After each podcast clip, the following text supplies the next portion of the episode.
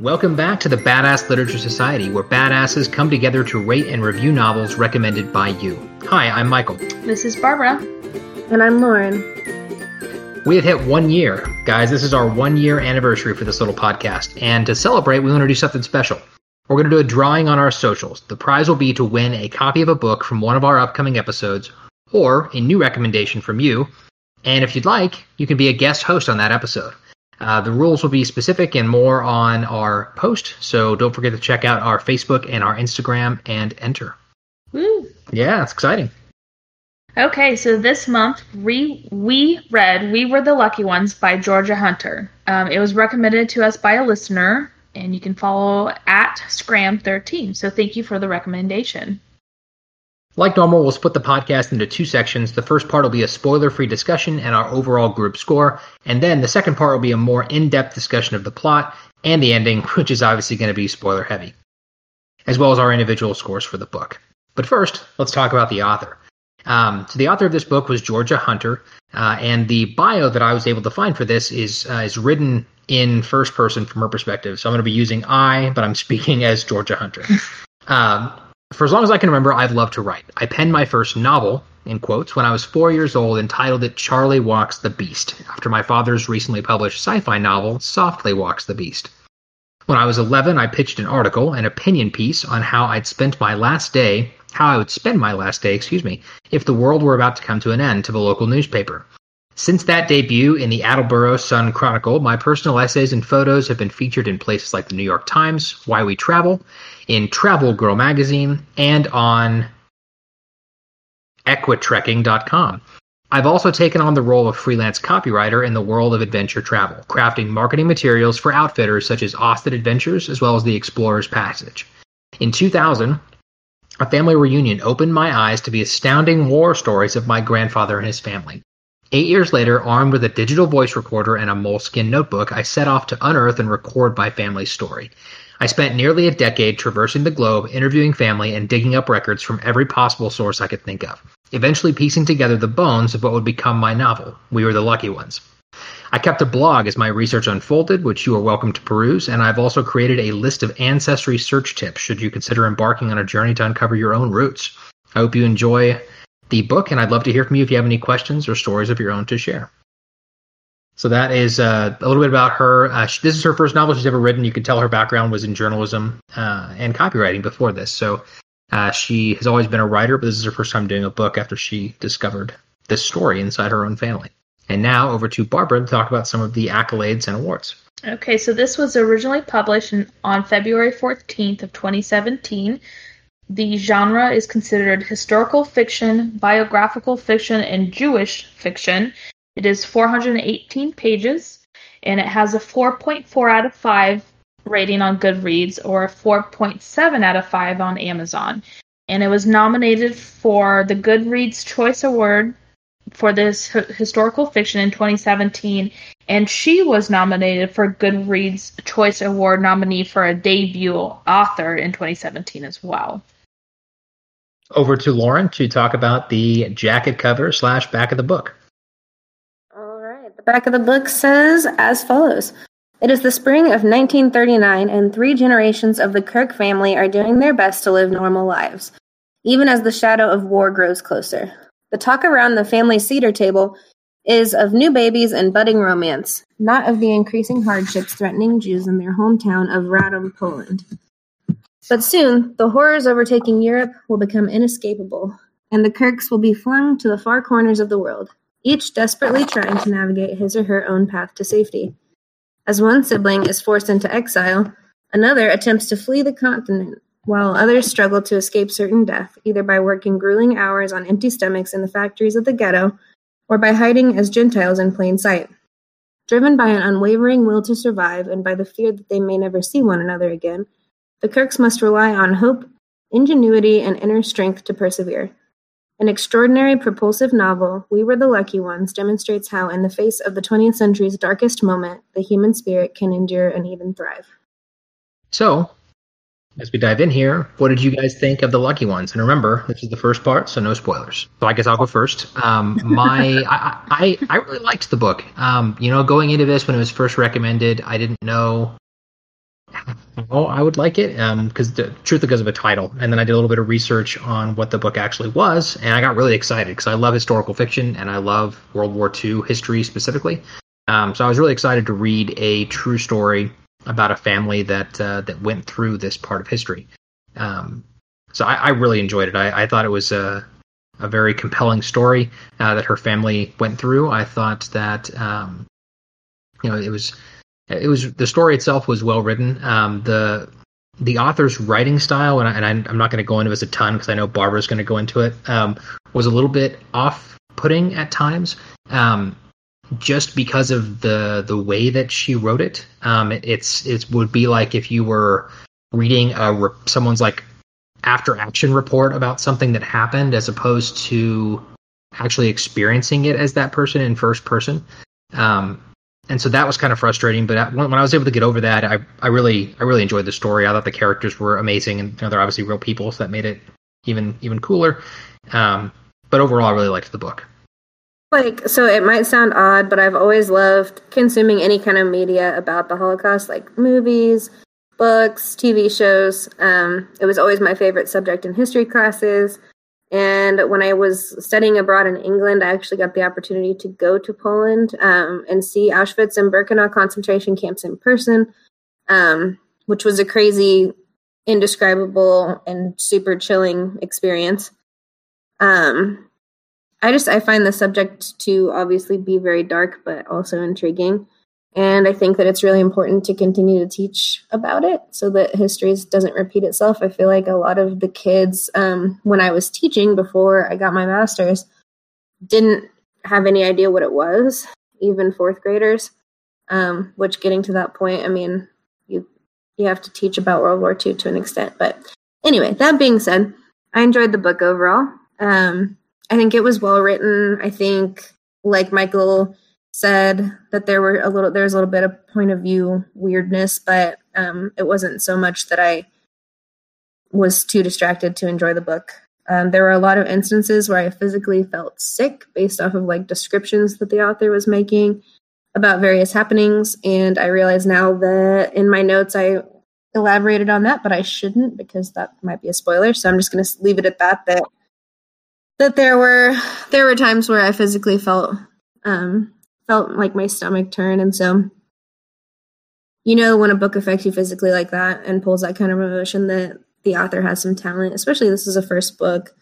Um, all of that being said, though, the the moments of vivid description like that didn't happen quite often enough for me. Um, they were kind of few and far between. And then the writing style was sometimes confusing and difficult to follow just because there were so many characters. Um, and I know that this was based on a family's experience. And so obviously, like they probably the author probably felt like they had to include all of the characters. Um, but it would have been nice to have more focused, in-depth experience with characters. Um, and then obviously, I'm grateful that there were families that had the experience that they did with the happy ending. But for readers who pick up this book and don't have knowledge about the horrors of the Holocaust outside of just, you know, picking up a book about it, it might be dangerous or damaging to send this message that like all these happy endings were common um, because the vast majority of endings were not not like that in in World War II. So that was kind of my take. So I was excited to read it because I really like historical fiction. Um, it, I mean, I like reading anything, but I really enjoy historical fiction because I feel like um, it probes me to research stuff and get into that time period of what I'm I'm reading about. So I was really excited to read this book. Um, it was really difficult for me to get into it, this book at first, though, because um, it's written in a third person present tense point of view. Um, and I believe Hunter did this with the wish for an increase in tension, because that's normally what you get with that point of view. So the story is happening in real time as we, the readers, read it. Um, I just feel like it didn't work well for this book. I don't think it fit well. Um, but overall, the story is amazing and really mind blowing to think about um, with what the family went through. And it is obviously based on what actually happened to her family, the author's family, as one of the characters was her grandfather, and that's not a spo- spoiler. You can literally Google that. Um, I love historical fiction, so I kept finding myself Googling things to know more about what was going on and more about what was happening. Um, and like Lauren mentioned, it can be hard to read uh, since this stuff really did happen in our history, and it's sad to think about all those people who experienced this, or obviously much worse. Um, I just wish it was written a bit better because I felt like I was being told a story rather than experiencing it. And I feel like the author didn't really use any descriptive words, but rather just told us what the character felt instead of just making the reader experience it um, as well. But overall, I really enjoyed reading it. Okay, so as you guys know, we don't go into our individual scores at this point in the podcast. Uh, we'll save that for later. But our group score for this one was a 7.9 out of 10. I'm just happy that it was just a single decimal point instead of the the craziness that was last episode. Um, so the next question is, would you recommend this book? And I'm going to let Barbara start on this one. Oh yeah, 100%. Um, I do think these. I do think there are better written stories about you know World War II or the Holocaust Holocaust in general. Um, but this family story is so interesting that I would definitely recommend this book to anyone who likes this genre. It's just mind blowing to me what happened to this family. So, and I, I just really enjoyed reading about them, and so I would 100% recommend it if you can get past the awkward point of view. Lauren, what about you? I would definitely recommend it. Um, like Barbara mentioned, it was a little bit slow to get started. Um, and then there were several parts that I feel like seemed to include a lot of anecdotal information that maybe wasn't necessary and kind of caused it to drag along in certain parts. But overall, I enjoyed it. And I would recommend it particularly to friends who enjoy historical fiction, but also just people in general. Um, I was able to look past, like I said before, some of the writing issues because I enjoyed the overall storyline. And I also enjoyed the fact that it was based on true events. And so I think mm. those two things combined helped me to kind of get over some of the nitpicky stuff that I was feeling. yeah. Uh, same here. I was actually going to say something similar to that. That uh, so first, yes, I would recommend it. In fact, I've already read the book to like three people after finishing reading. So I, I would definitely recommend it. The only caveat would be if you're someone who just absolutely hates stuff that's based on truth and history. Um, and there are some people that don't like reading that stuff. They want to read. They want to read to escape, and it's hard to escape when you're reading about things that actually happened for some people. So, you monsters. If that is you, then I wouldn't recommend it. But otherwise, I would. It was a fantastic book. Um, there were some hiccups in, in the writing style that weren't great, but you had to remember as you were reading that you know this is her first time reading, or sorry, first time writing, not first time reading, first time writing a novel. Um, and the fact, like Lauren said, that the, the story itself was so compelling, and the characters, and the fact that it's based on a true story, um, all helped to overlook some of those uh, those inadequacies. But yeah, overall, I, I, would definitely recommend the book. So that's uh, that's the first part of our podcast. It's kind of hard to talk about this one very much because the spoilers start to happen relatively quickly. I mean, if you can call them spoilers, it's know, it's, it's, the, it's a true story. So if you Google it, then you'd find all of it as fact. But um, for those of you leaving us at this point because you're going to go read the book. Don't forget to give us a rating on Apple Podcasts or wherever you listen if you like us. Um, and don't forget to follow us on Facebook as well as Instagram. In both places, our handle is at Badass Lit Pod. We'd love to hear from you. If you've got a book you want us to read, let us know. Um, to be honest, when it comes to recommendations, I'd love to have a list like three pages long. Just that would be so cool to just have nonstop books. We've got a lot right now, but I'd love to have more. And enter to win our prize for our one year anniversary. Yes. Help us celebrate. Help us celebrate. So don't forget to check that out. Like I said earlier, the rules will be on there as far as you have to do enter. Um, we're really excited about this and can't wait to see all you guys' entries. And it's crazy to think we've been doing this for a year. Yes, it is. It is. Crazy. I made a whole human in that amount of time. and now Lauren is going to give us a short preview of what we've got coming up All right. Next month, we are reading Hogfather by Terry Pratchett, which was recommended to us by a listener at None More Glitter. I think that's how you say it. Um, preview of Hogfather. Susan had never hung up a stocking. She'd never put a tooth under her pillow in the serious expectation that a dentally inclined fairy would turn up. It wasn't that her parents didn't believe in such things. They didn't need to believe in them. They knew they existed. They just wished they didn't. There are those who believe and those who don't. Through the ages, superstition has had its uses, nowhere more so than in the Discworld, where it's helped to maintain the status quo. Anything that undermines superstition has to be viewed with some caution. There may be consequences, particularly on the last night of the year when the time is turning. When those consequences turn out to be the end of the world, you need to be prepared. You might even want want more standing between you and oblivion than a mere slip of a girl, even if she has looked death in the face on numerous occasions. Dun, dun, dun. I'm excited to read this one, so tune in tune in next month mm-hmm. for Hogfather. Um, and remember, the second part of our podcast is going to be an in-depth look at the book. So if you don't want spoilers and you want to go read this, uh, stop listening right now and come back and listen to us when you're done.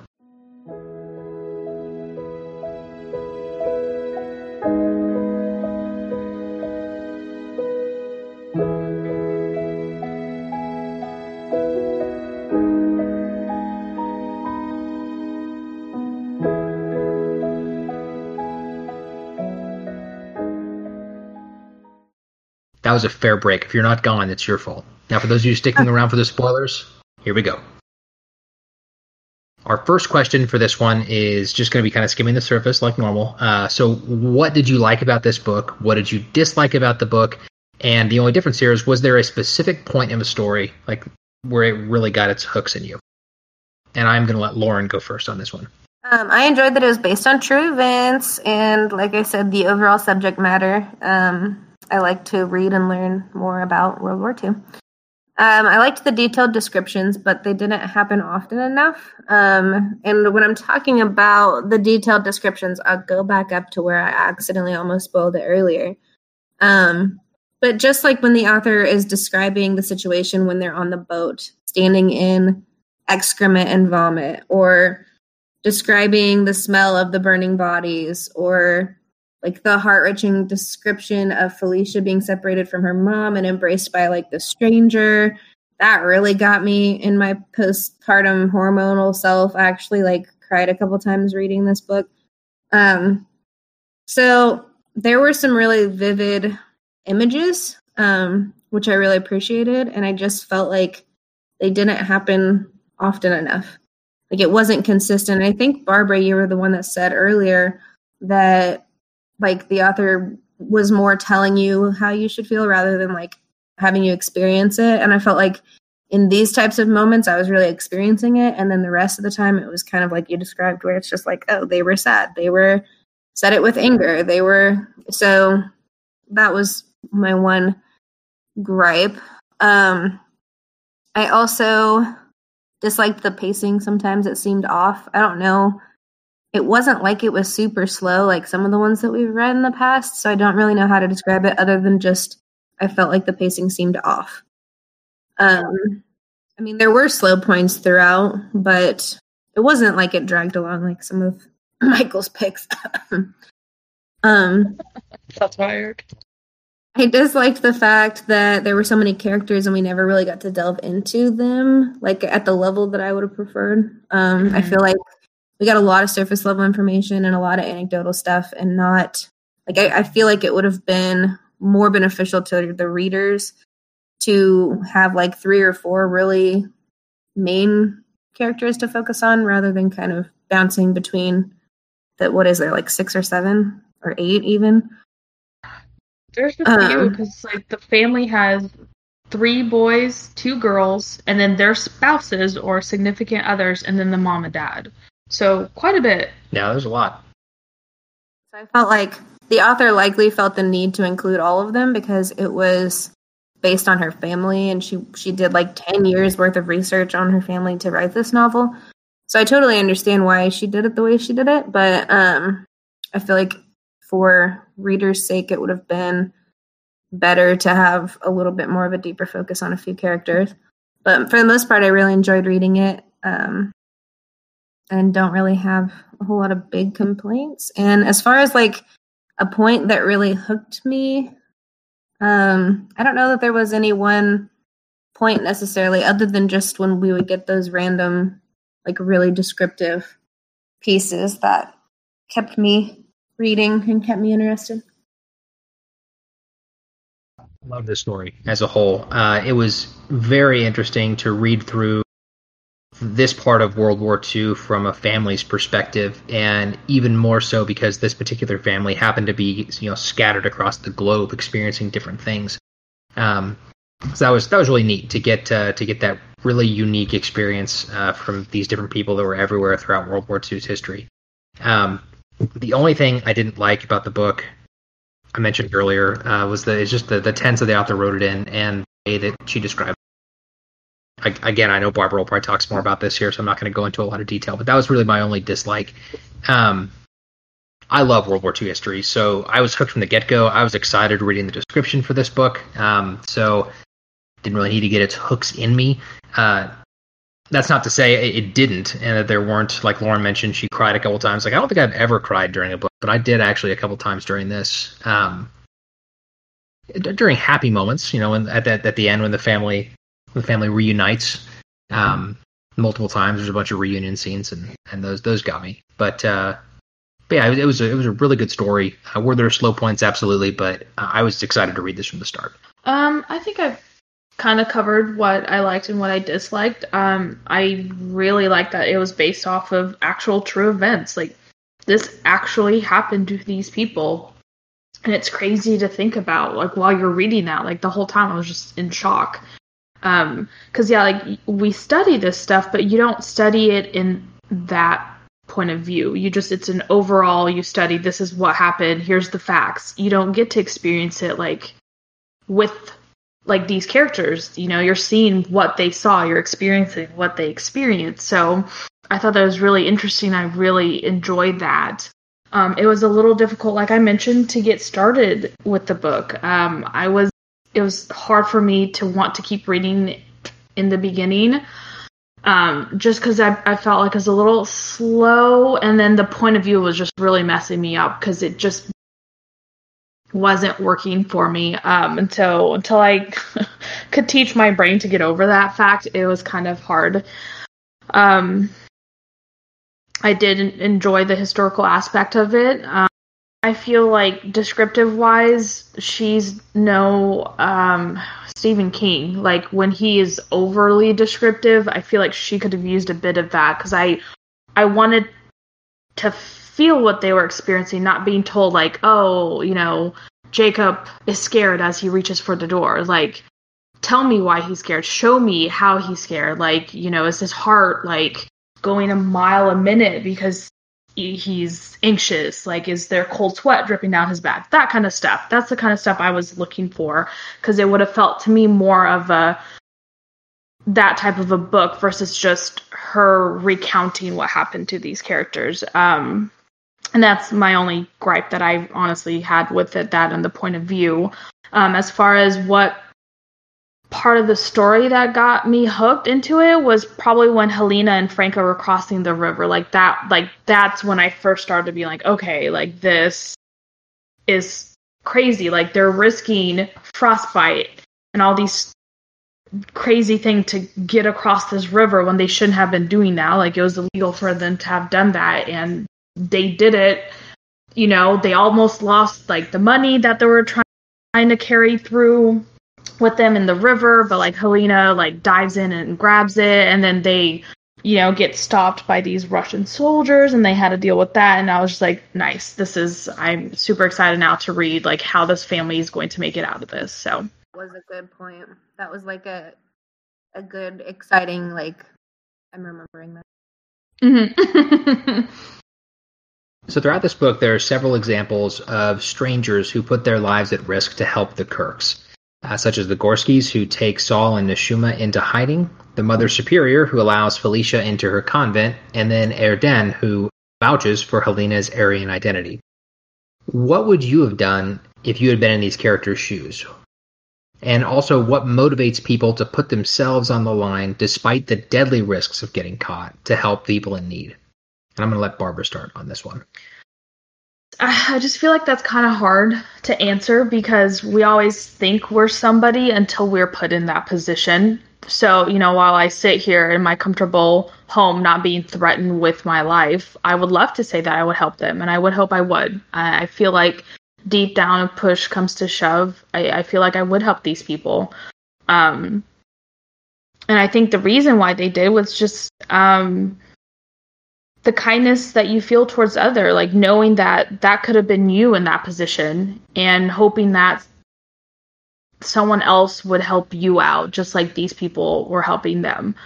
And I would hope, I you know, better human nature that you would want to help these people out because that could have been that could be your brother or your sister or your mom and dad who need that help or your child, and you're so desperate to want to help those people because you could you should be able to put them put yourself in their shoes to help them. So, and I would like to think that I would do that. I mean, career path wise, you don't pick nursing for the money. I'll tell you that much. So. So I mean, like Barbara said, I'd love to say that I would have done the same thing, but I, I don't think that anybody knows until they're put into that situation, uh, and you're asking, you know, yourself to put yourself and your family and loved ones on the lines for somebody else, and um, so I'd like to say that I, I would have been brave and courageous and done those things like these characters did, but it's hard to know. Um, I'm thankful that I've never had to live through a moment like this in history. Um, I'd like to think that if I did, uh, I would be able to, like Barbara said, put myself in their shoes and, you know, just show some some human compassion and try to help my fellow man. And you know what, if that turns out that we all get killed because of it, then at least you know I I died doing the right thing. And so I'd like to think that I would do that. Uh, I strive to be a kind, helpful person, and I I hope this means that I would have opened my home and my heart to these people, regardless of you know what could have happened. So my answer to this would have been different, um, like six months ago. Um, but like I've always had a passion for helping kids. Um, it's reflected in my career path, um, and just for helping people in general. Like I'm doing counseling now of all ages. Um, but I absolutely would have taken Felicia in and kept her safe. The child, like I can say that with certainty, and that's the only thing I can say with certainty. And I I couldn't have maybe said that with certainty before having my daughter Eliana. Um, I don't know why, but becoming a mother kind of flipped a switch for me and my like motherly instincts or whatever you want to call them. I wouldn't be able to ignore that for a child in need in that situation. Um, I would like to say that I would open my home to adults and families and whoever else needed to be hidden. And thankfully, like Michael said, I've not experienced anything like that. But that's hard to say. Um, I think the motivation to do that is rooted in kindness and empathy, both of which I feel like I possess. So I would like to say that I would take anyone that needed help in. Um, but the only one that I can say for almost certain, I think, would be um, that situation where the, I mean, Mila was like digging her grave. And I mean, and I know that that's not the, this, the necessarily like the um, Catholic thing, but with allowing the stranger to take Felicia, like in that moment, like that, I would have done that hands down. That was a, that was a hard one to read that part where she was digging a grave for them both. Oh man, yeah, that was a really, really intense chapter. That was, I think, that was really probably the only point in the book where I wondered, like, are they not going to make it? Like, is oh no, I figured they'd make it, but I was very what the hell she was going to do to get out of that because yeah. I was like, this is obviously like they're gonna get shot, and I'm I was like, what the hell does she have to do? Like, what is she gonna muster up to save her child? Yeah, I was thinking the same thing. It's like you know, based on the title of the book, that they make it out, right? Because we're the lucky ones. Right. See, um, that's what I said. I was like, it t- it took a little bit out of the uh, what is the word I'm looking for? The um, tension, suspension, because it's all we're the lucky ones. So obviously, I assumed everyone made it. Yeah, that was that was a difficult chapter for me. Was I mean, I I think James came up, and I was like crying, and he was like, "What is wrong?" And I'm like, "She's digging her grave for her baby." it was awful. Yeah. Um, and just like thinking of being in that situation where you literally would be willing to give your child to a stranger if it meant that they could live. Mm-hmm. Like, it's just, yeah, crazy. Moving on from there, the ne- next question is most historical fiction is written in past tense. Uh, why do you think the author chose to write this story in present? And what impact, if any, did it have on your reading experience? So I guess I can go first on this one. Uh, I don't have a whole lot to say about this. I, I think that she chose. I think she chose present tense to make with the intention of making it more intense for the reader, um, making the experience more intense. I think that that she kind of fell short with that because of the way that it was written. Um, and I, I, think that it may have been better if it had been written in past tense instead of present tense. Um, but after reading a little while, I mean, I was able to get, know, enjoy the story just fine. But that that's really the only thing I have to say about that one. Um, I feel like I already kind of answered this already because that was my own one of like my strong gripe with the book was the tense that she used. Uh, like I said, I, I believe she did this to increase the tension in the story because that is one of the reasons you do that. Um, so, like, we as readers are supposed to feel like we are right there in the action as all these stuff are taking place. But I just don't think she pulled it off well. I really don't think she did. Um, honestly, like I think it was maybe the first few chapters I would finish reading and just like scream and I would like walk over to Michael and be like, "Oh my gosh, have you like read this yet?" Like the tense is really throwing me off. It's like really bothering me and he's like, "Wow, okay, get over yourself." so that happened. Um I just it honestly had a really negative impact on my reading experience for this, so much so that I rated it lower because of it. Um, if it wasn't written like this, I feel like I would have given it a much higher score personally. Uh, so, so I can say from you know living with Barbara that I, I know she would have given it a higher score um, because she to see as she was reading it how frustrated she got when the tense would pull her out of a story because I, I, know how much you enjoyed the story and I know how frustrating it was when you kept getting pulled out of it because you were bothered. So, yeah. Lauren, what about you? Both of you that the author did this in an attempt to make readers feel like they're experiencing it firsthand, kind of. Um, and in some instances, I feel like it was useful, but overall, I might have preferred it to be written differently. But it didn't bother me to the extent that it did, Barbara. I think I'm the only one. I have very strong opinions and point of views and uh, tenses used. this is true. Moving on from there, let's talk about Helena one of the Kirk siblings. So she's the most rebellious of the five Kirk siblings and follows only one set of rules her own. In what ways do you think Helena's personality affects the family's fate throughout the war? And I'm going to let Lauren start on this one. Lauren doesn't want to start on this one because Lauren didn't come up with a good answer. I'm gonna let Barbara start. I can. Okay, so uh, just a little background. Helena's the youngest out of all of the Kirk family. Um, and I honestly believe she was one of the main reasons few of the family members were alive post war or like post when Germany gave up type thing. Uh, cause like she got her mom and like she was the one who was pretty much care of her parents. And then um when they heard from Genek that him um, and his wife that they were in Italy and Salim that you know she's like okay like this is what we need to do to cross you know what was still very dangerous at that point for them. And i'm pretty sure it was still illegal. They shouldn't have been doing like crossing all these borders to get from point a to point b um, she made up the plan she was the one who led them through all of that while pregnant mind you um, so I just felt like she was really resourceful and had like this can do attitude about herself, and her bravery was really what drew me to her character.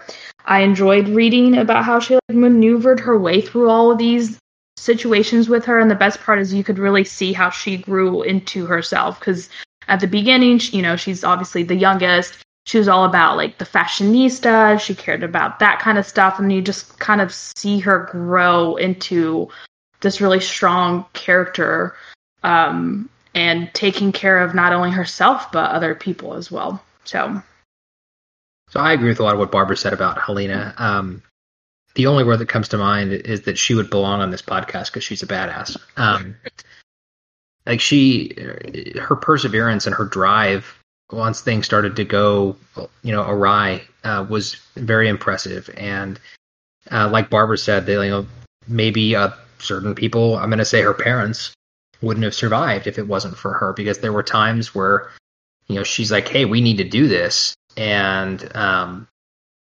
and you know her her mom or her dad would be apprehensive about it and and she would just come back and say well let me rephrase this. No this is what we're doing. Like you don't have a choice. This is like this is how we're doing it. And um like again like barbara said i think that ended up saving their lives at the end. I'm not sure her mom and dad would have made it through this experience if it wasn't for what helena did. So moving on from helena what did you guys think about the like little historical factual snippets that the author put between chapters? And since lauren didn't have a lot to say on the last one i'm going to make her talk first on that. I think the snippets really added to my reading experience in a positive way. Um, I also did some more research of my own, and I found this article that had um, like an interview with the author where she Hmm. discusses the 10 years of research that went into writing the book, and it was really interesting. Um, maybe we can link it on our socials. I don't know, but I um, it talks about how she traveled to all of the places to experience them for herself, and how like Felicia is the last surviving member of the family who had firsthand memories of the events, which I found was super interesting.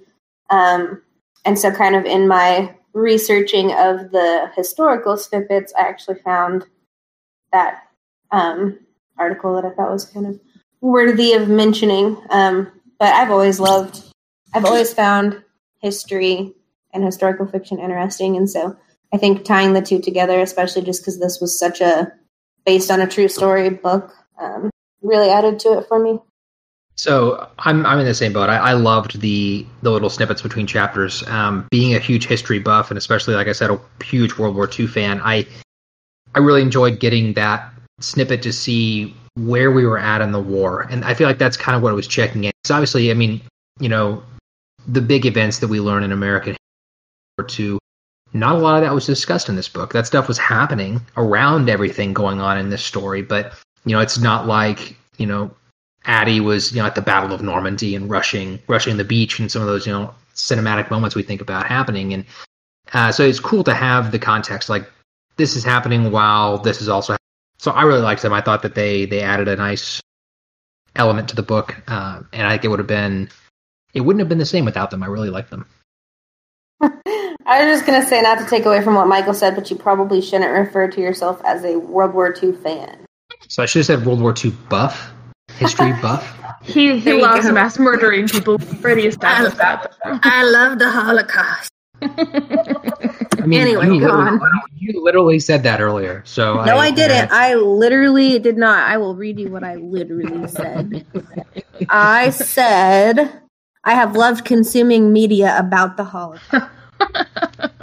Michael just likes the Holocaust. All right, Michael that's- just that's- loves the Holocaust. I like reading and learning about the Holocaust. There are there's a distinct difference there. Anyway, Barbara, Um, um, I thought it was a little off-putting at first, just because it took me out of the story. Um, but I actually came later came to appreciate it very much. Um, just because it was nice to know what was going on, like during the war, and then how it was affecting each character while I was reading the story. And without honestly those little his- historical snippets, like like I said, like yes, we studied this, but we only studied the United States point of view of it. Like you really don't get much of the European point of view, Yes. you know, and like the US didn't join until much later. So you're like missing out on all this other stuff that was happening and you don't really get to know about, at least for our school. I'm sure everyone else the world gets to study it all in general. I'm not quite sure. I guess I shouldn't say that. But so the US does that all the time. We are notorious in the US for teaching a very specific Mhm. United States perspective of history, and it's kind of messed up. Yeah, I agree with you on that one. The show. The show. So I came to appreciate it and actually really enjoyed the little snippets to the point where like I would read it and then read a little bit about it and be like go back and be like, okay, what is this? That's right, that's right, and go back. So, do a little do a little research on your own. yep, yep. So now for an easier question, who was your favorite character? Barbara. So I find this kind of an interesting question for this just because these are real people. So I'd be like, hmm, which one of you guys impressed me the most? Like I I felt kind of awkward judging this because they're they're real people. They're not these fake individuals, you know. So it's like uh, a little uncomfortable to be like, oh, like who was the best character? Um, but obviously I have to pick. So uh, Helena, hands down for me, was my favorite character. Um, just she's just a total badass.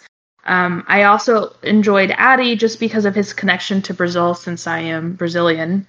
So that was kind of cool to to hear about his experience with that whole situation. And also, um, isn't her name uh, Melina? I believe uh, just because of how she went from like this m- new mom who had reservations of being a, a, a mom and saying like, "Oh, this is really hard," to honestly raising her child Felicity all by herself in this trying time and keeping her daughter safe. Um, so that was really cool, just kind of to see her do that and how her character growth was with that and how she also turned into this total badass. And her number one was just protecting her daughter. So yeah. That was actually mila um but she is my favorite because of my connection to her as a mother and because of her badassery and doing whatever it takes to protect felicity um, mila was my favorite and i hadn't ever thought of it the way that you put it barbara um, that these are real people. So now I'm like, yes, you are the best human. Like, like that's super awkward. Now I'm feeling bad for judging the rest, but you know, Mila is who I yeah. Sorry, yeah, Mila. I said Melina. Mila, my bad. So my favorite was Addy. Uh, I really liked his story. Um, I felt like in some ways he was kind of the main character of the book because he got more of his perspective than others, which kind of makes sense when you realize it's the author's grandfather. Mm-hmm. Um, I really enjoyed Addie's story, and uh, and yeah, I mean, it was, it was just I, he was my favorite character. I liked all of them, but if, since this question is to pick one, I, I picked I picked that one. So our next question goes back into the deeper realms. Uh, when Poland falls in September 1939, Germany takes over the west and Russia the east. Uh, Genek, who finds himself on the eastern side, refuses to accept Soviet citizenship, thereby labeling himself a resistor. Why do you think Genek felt so strongly about holding on to the nationality of his home country despite the fact that it technically no longer existed? Would you have done the same? And what does your national identity mean to you? And I'll start on this one. So it's a tough question. Uh, I, I, on one hand, I completely understand why um, did what he did and why. But when he looked back, I mean, the hindsight of that, knowing that that little act of rebellion of not giving up his Polish identity likely led his family down the path that they were about to go down. Um, which, for those of you who haven't read the book and are still listening, I mean, they they got taken at night, shipped off in a, and I mean, it was shipped off. It was awful. Like they they they were accused of being resistors and and traitors, effectively at that point, all because of this uh, this form that he chose not to accept Soviet citizenship and so, I mean, thinking about that in hindsight would be hard to swallow and hard to realize, like, you know, hey, my pride made this happen. And um, so I don't know what I would have done in this situation. Uh, I think I'd like to think that I would have accepted the Soviet citizenship because logically that seems like the path of least resistance in this terrifying new world that they found themselves in. Um, but I don't know. I don't know what I would have done. Um, as far as the last question, I mean, my national identity is important, but unlike a lot of people, I don't think it's anywhere near the most important about a person. Like your your national identity shouldn't define you. Um, while it is an important part of your upbringing and all that, I don't think it's the most important thing. What about you, Barbara? Um, I think what he did is just because it is who he is uh, to say otherwise, I feel like it would be him denying a part of who he was. And I honestly 100% would have done the same. Um, if you were to ask me right today for me to pick between being Brazilian and being American, I would choose Brazilian. Um, and I know how that feels. I know how he felt. At least I can empathize with him because uh, you know I, I, was born in Brazil, but I, I, do live in the states, obviously, and I've lived here longer than I have now um, than in Brazil. But I still identify as a Brazilian first. I mean, that's I grew up with that. That is a part of what makes me me. So I think just to deny that, you know, would feel like him lying to himself about it. So I completely understand where he's coming from. I mean, obviously hindsight 2020, like he wish he wouldn't have done that. Um, and you know, given that option, if someone was pointing a gun in my head, like it might be different. But I feel like if I were to deny that, I would be denying who I am. Like I'm not embarrassed and I'm not ashamed of where I came from. And I feel like that's how he was feeling at the time because these people just came over and took all that from him. And he was like, You can't take that from me. So I can understand where he's coming from. Um, so that's my feeling towards that. I mean, do you guys feel like he had any kind of concept of what would happen if he made that choice, though? Is my thing. Like, I'm with Michael on the fact that, like, my national identity isn't, it's important, but it's not everything. And in that particular situation, I feel like I would probably just do whatever I had to do to keep myself and my family safe.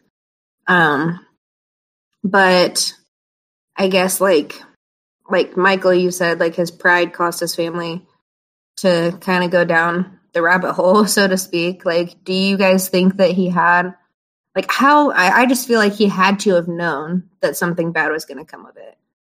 I don't think he actually knew because he was like, because he he even mentioned like he he just glanced through that that question without even thinking about it and just like said no obviously i'm not and then when he was getting questioned about it, he's like, okay, obviously they were trying to weed out the the non-believers or the resistors or the, the people who are going to give us issues here. Um, so I don't think that was his thinking whatsoever. I honestly don't think they realized the hate that these people had for them either. I, I think that took a while for them to be like, you know what, this this is truly a war about how much hatred they have for us. And i don't think that was in his upfront on, on his point of view and being like oh okay like this question is just kind of a stupid question. He just kind of wrote it off until it came back to bite him in the ass. Yeah. I, I think. I think that's right. I mean that, that was kind of what was mentioned in the book he didn't really think about the consequences of that until the consequences were, were in his face um, and then he immediately realized like oh man that's you know, should have done this differently. But in the moment, I think he thought it was a pretty benign question, and he didn't identify as Soviet. So why would he have marked that? Um, obviously, it didn't have a great outcome, but that's I don't think he was. I don't think he thought about that. It was like, oh, if I don't mark this, something terrible will happen.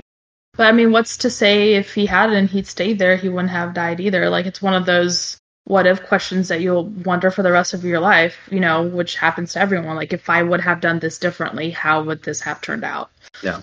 Um, I had forgotten that he had said that um, he just glossed over it. I was just thinking, like, logically in that time, like, I just feel like you'd have to, the thought would have run through your mind, but maybe not. For the next question, was your appreciation for this story enhanced by the author's note? And I'm going to let Barbara go first on this one. Oh, yes. I absolutely love that she did that. I'm so happy that she did. Um, I wanted more after the fact. Like I, at, it took me a while to get into the book, but like once I did, like and it ended, I was like, no, like I want to know more about them. Like, where did they end up? Like, did you know? Did they all hang out? Did they move to countries? Did they ever like see each other? Were they all in the same place again? Uh, because obviously they were such a close knit family. Like I, I believe um, Addie was the only one who didn't live in um, Radom when all of this started. So it's just very. I was. I just wanted more, and I wanted to know more about them because I, I feel like I was so invested. So I'm so happy that she added that because I was just like salivating on the mouth for more information about what happened. So so I'm with Barbara on that. I I really liked the author's note. Um, it was a nice context to like how all this kind of wrapped into her family and her experiences. Um, and I mean, it also led, at least it led Barbara and I to be doing more research. Like the other night, we were sitting here doing like genealogical research on the Kirk family to try to find like stuff of these people. And uh, and so I, I think it, it was good. It good thing to add. I the book wouldn't have ended the way that it did without having that as like a oh, what's the? It's not not the prologue, an epilog Mhm. almost an epilogue to the story. I loved it. I think like it like Barbara said makes me want to know more. Um I loved visiting her memories in that way, like Mhm. talking having her talk about like her grandfather and like being at his house and describing it and like I don't know, that whole thing made me like nostalgic for an experience that I never really had. Um uh, as far as like being told stories about family history by a grandfather, but um it was cool going there in into her little world for a little bit. Just to think that we don't ask or haven't asked our grandparents like what they've experienced until I feel like it's a little too late. Like this book kind of made me realize how I wish I ha- would have asked my grandparents like tell me about you and like your experiences as a kid and growing up and how the world was different to what my world is. And it kind of like made me sad that I didn't do that because now I, I want to know about my family because I mean I'm curious to know like were my grandparents at all involved or great grandparents involved in stuff like this that happened that I'm not even aware of and now I won't be aware of so With since ob- if you don't already know, Michael and I are siblings. Um, and after a year you don't know that What? what are you doing I mean, I'm just saying, maybe we don't really. We only said it in like the first episode, I think. So if they are listening currently, then they don't know who we are. Um, anyway, Michael's my brother, and so we grew up in the same childhood type situation.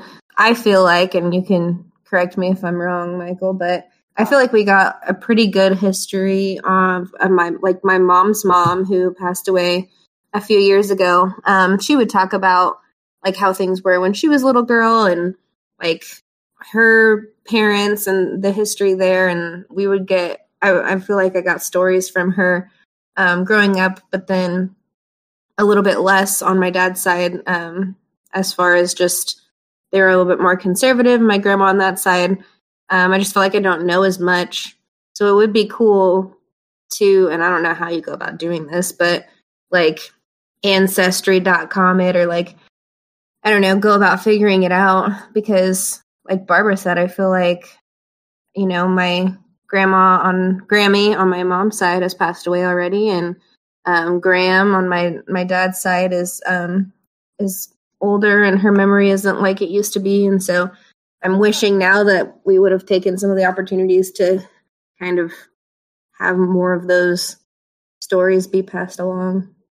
Yep, no, I'm I agree with that. I Barbara brought up a very good point. It does make you think that, or make you wish that you'd had some of these conversations. Maybe that it's now too late to have. So, um, moving on from that, the the next question we're talking about is about Addie um, and and Eliska, the uh, the woman that he meets when he's on the way to Brazil. Did you find it strange that he would fall in love despite the circumstances going on in the world? And in what ways do you think Eliska and Addie's feelings for one another would have been similar or different had they met under more normal circumstances? And I will let Lauren take this one first. Elishka is actually pronounced Elishka with an sh. Not that it matters. Um, If it didn't matter, you wouldn't have corrected me. It's all right. um, I feel like that it was like they were grasping at straws for connection during a scary and unknown, uncertain time. Um, and so I think that I think that they did. I mean, they needed that, like in in the time that they were in. And I think under more normal circumstances, I don't think they would have chosen each other, um, which becomes clear later on when they when it doesn't end up working out. Yeah, I mean, I found I kind of found it a little weird, but I understand that some people need that sort of connection during times like this. Like, uh, I mean, it's like, I feel like it's a complete opposite of what I would do. I would be like, no one talk to me. Like, I don't want to talk to anyone. I already have my family, and so I thought it was kind of like, whoa, okay, but I, I understand why. Um, I also don't believe they would have fallen in love if they had met under normal quote unquote circumstances. Um, I just like Lauren said, I really do think they were just both craving that type of affection and and that sense of a stability in such an un, an unknown scenario where that made sense at the time. And obviously, once they were more on stable grounds, and they just kind of naturally just shifted apart because they had nothing in common. I don't think. So my, my answer similar to, to you guys is I, I think that I mean I didn't find it strange that that would happen. I think that you know they needed each other in that time and they for different reasons. Um, but at the end of the day, the the thing that held them together is that they were both in this this awful situation, and I think they both needed a distraction from reality, and um, you know that that provided that for them. And I don't think that they would have fallen in love under different circumstances. And I think that, like Lauren mentioned, like I think that they kind of realized that, like the way they weren't really meant for each other, and that's why they ended up breaking off their engagement. Um, but yeah, she was a distraction from reality. But at the same time, later on, he realized that he didn't like that. Uh, he needed to talk about and deal with what was happening to his family. Uh, and Alishka didn't uh, didn't ever want to hear about it because she didn't like how sad he looked when uh, when he talked about that. So yeah, I think that it makes sense why they got together, but I'm glad that they didn't end up together because I don't think that was long run meant to be. Obviously. Uh, clearly, since he married the the American. Oh yeah, no, I wanted out of that in the notes just to just to be petty. So we have character reference, and Michael put in Alishka to make sure we pronounce that correctly. Little sh just to make sure. I'm so glad that you did that. It's also also Genick, not Genic, but yeah, I said Genic as well. And Herta and Jakob.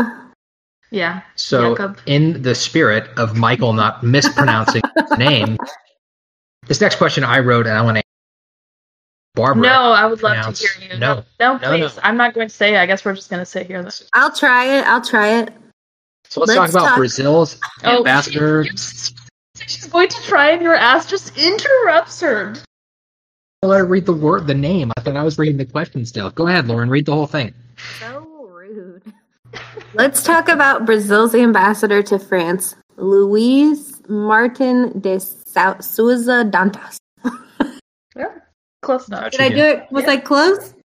Yeah. Now Barbara's going to say it so we get the real one. no. No, it's fine. Please continue, Barbara. Why? Say his name. I want to hear you say it. Because. It's awkward. Say my name. Say my name. well, and then all the Brazilian people are like, she said it wrong. anyway, so I want to make Barbara. I, I mean, I want to talk about throughout the book. There weren't a lot of historical figures that were mentioned that I didn't know about already this, um, you know, Luis Martin de Souza Dantas.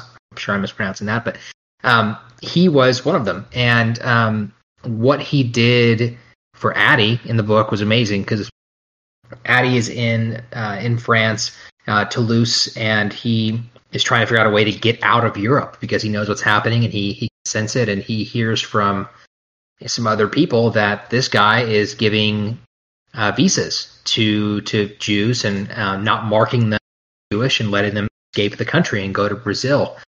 Um, and that's eventually where Addie ends up. Is, is, the whole book actually ends with the whole family in Brazil, but Addie gets there first, and that's because of this man. And so then I was like, huh, I mean, I'm gonna look him up, see what else he did. And I found out, like, holy crap, this guy saved so many people during World War II. Um, he was posthumously awarded the Righteous Among Nations Israeli Court in 2003. And for those of you that don't know what that is, is people who are recognized for the things that they did to to save Jewish lives, especially during this time period. And um, it's estimated that he saved roughly 800 people. 800 people. 425 of them are confirmed to be Jewish, but he also saved homosexual communists at the time who were just trying to escape what was going on with the Nazis. And you know, we were talking earlier about you know characters that were doing things that could potentially hurt them, and you know what this guy did could have actually did end his career. Um, he was there as a, a volunteer diplomat, effectively. Um, but the president of Brazil, who was a, a, dictator, was he wasn't a dictator at this point. At this point, record. he wasn't yet. No, okay, so at, the president of Brazil was pissed that he was sending all back to Brazil mainly because at the beginning of the war, Brazil was on the wrong side of the uh, of the table. No, we were neutral. I thought you he, he was rubbing elbows, but he was neutral. He and, was neutral time. Okay, he and just, then he decided to go on the ally side at the end. Hitler offered him to become um, a part of the Axis, and he was like, "Nah, son." anyway, so he, he he got in a lot of trouble um, when he actually he got summoned back to Brazil. Was forced to leave his role. He went back to Paris after that and lived the rest of his life there. But um, but yeah, that's why I thought it was really cool. That's why I wanted. I don't know if Barbara, if you have anything else you wanted to add. Louise Marchin. Yes. Um, I mean, no, I knew about um Getulio Vargas from my family. Like I was always curious about Brazil's world and Brazil's role in World War II, just because obviously living here in the US, I didn't get to study Brazil's part in it, and I was always really curious about it. So I asked, you know, my family members who actually did study it.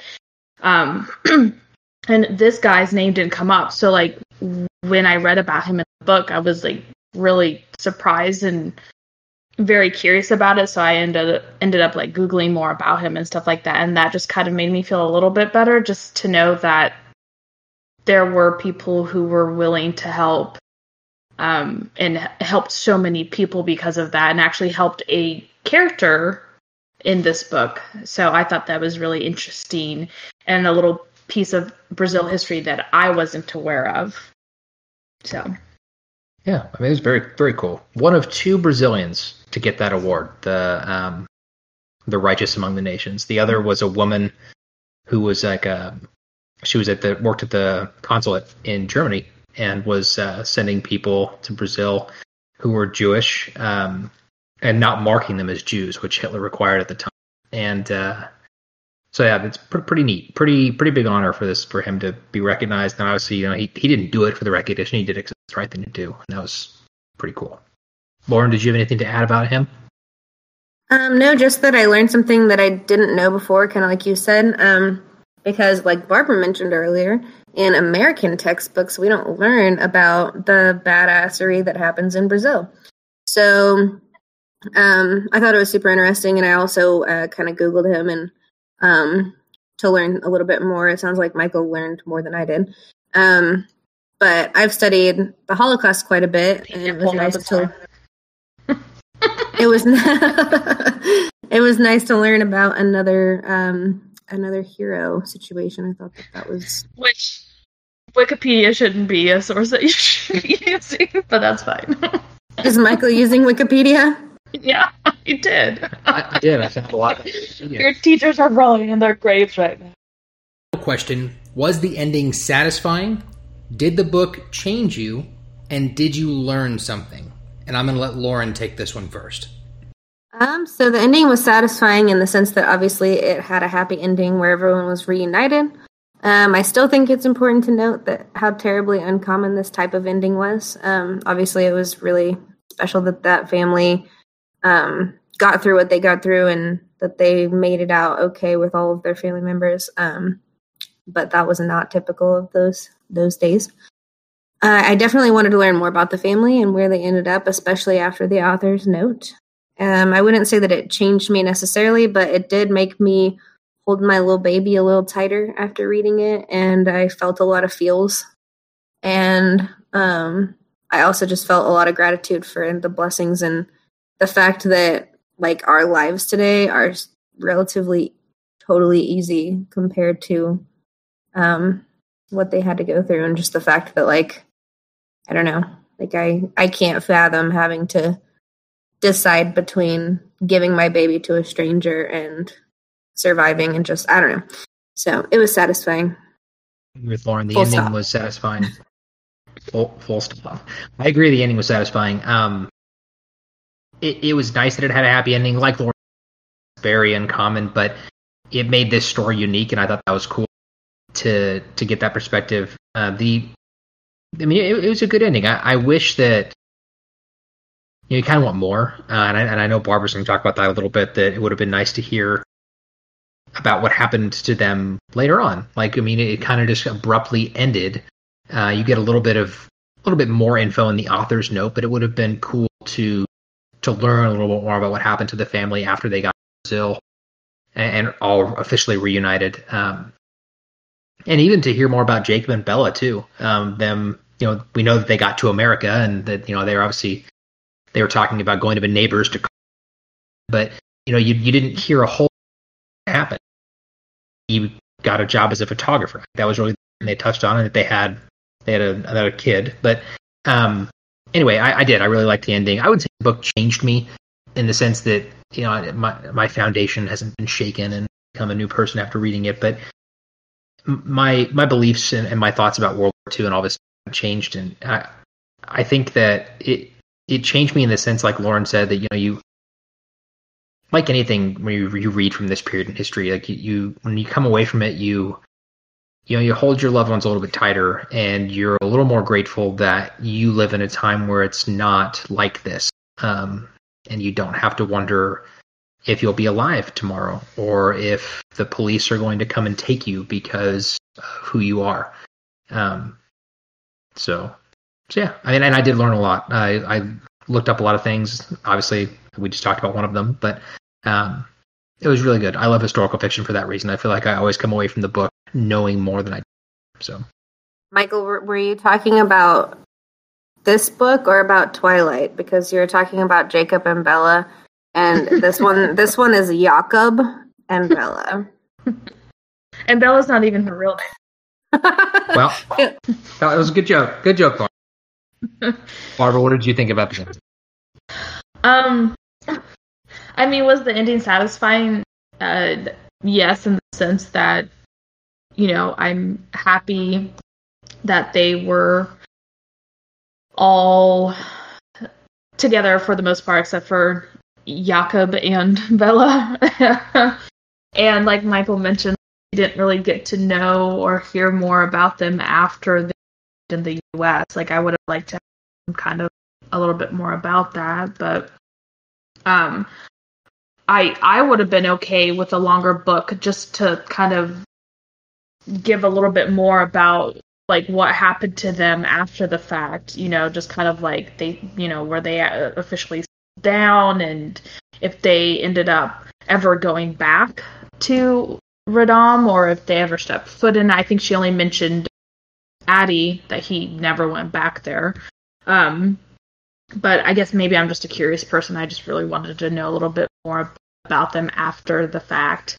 Um, and yeah, I mean, the book changed me, and I mean, no, not like you guys mentioned. Like I, you know, didn't have this whole epiphany about anything in general and stuff like that. If anything, it just kind of made me more curious to know kind of more about this and maybe me read more stories like this about these families that survive these and maybe didn't survive these. Obviously, um, like Lauren mentioned, and I, I believe that did mention that out of all the Jewish people that lived I, I don't remember the exact number, um, but only 300 of them survived. So if that just gives you an idea, like what this family survived is just astronomical. Like it's a one shot. Honestly, I I don't I can't say for certain if there's any that all members of them survived like this. Like it's just the odds were not in their favor. Right. It's it's just mind boggling to think about that. Little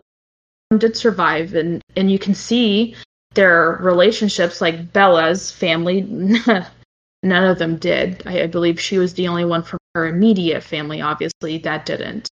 Um, and, and same with Adam, which is Lena's.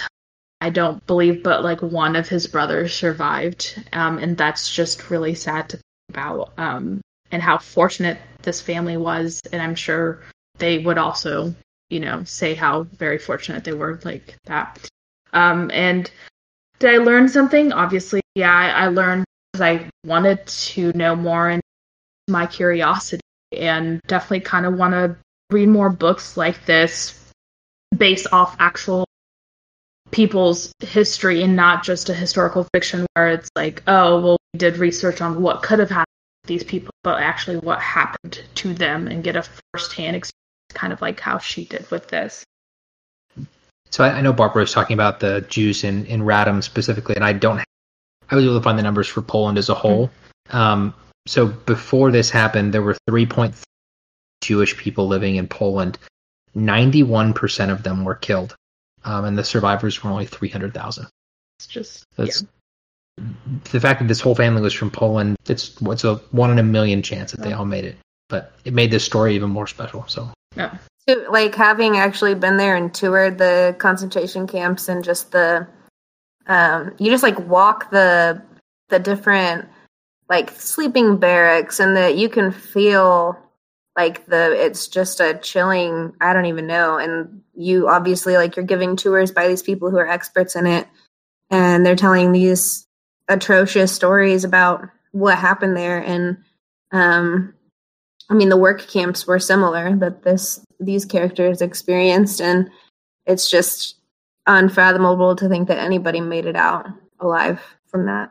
We made it to the end of our second part discussion. So let's talk about our individual scores.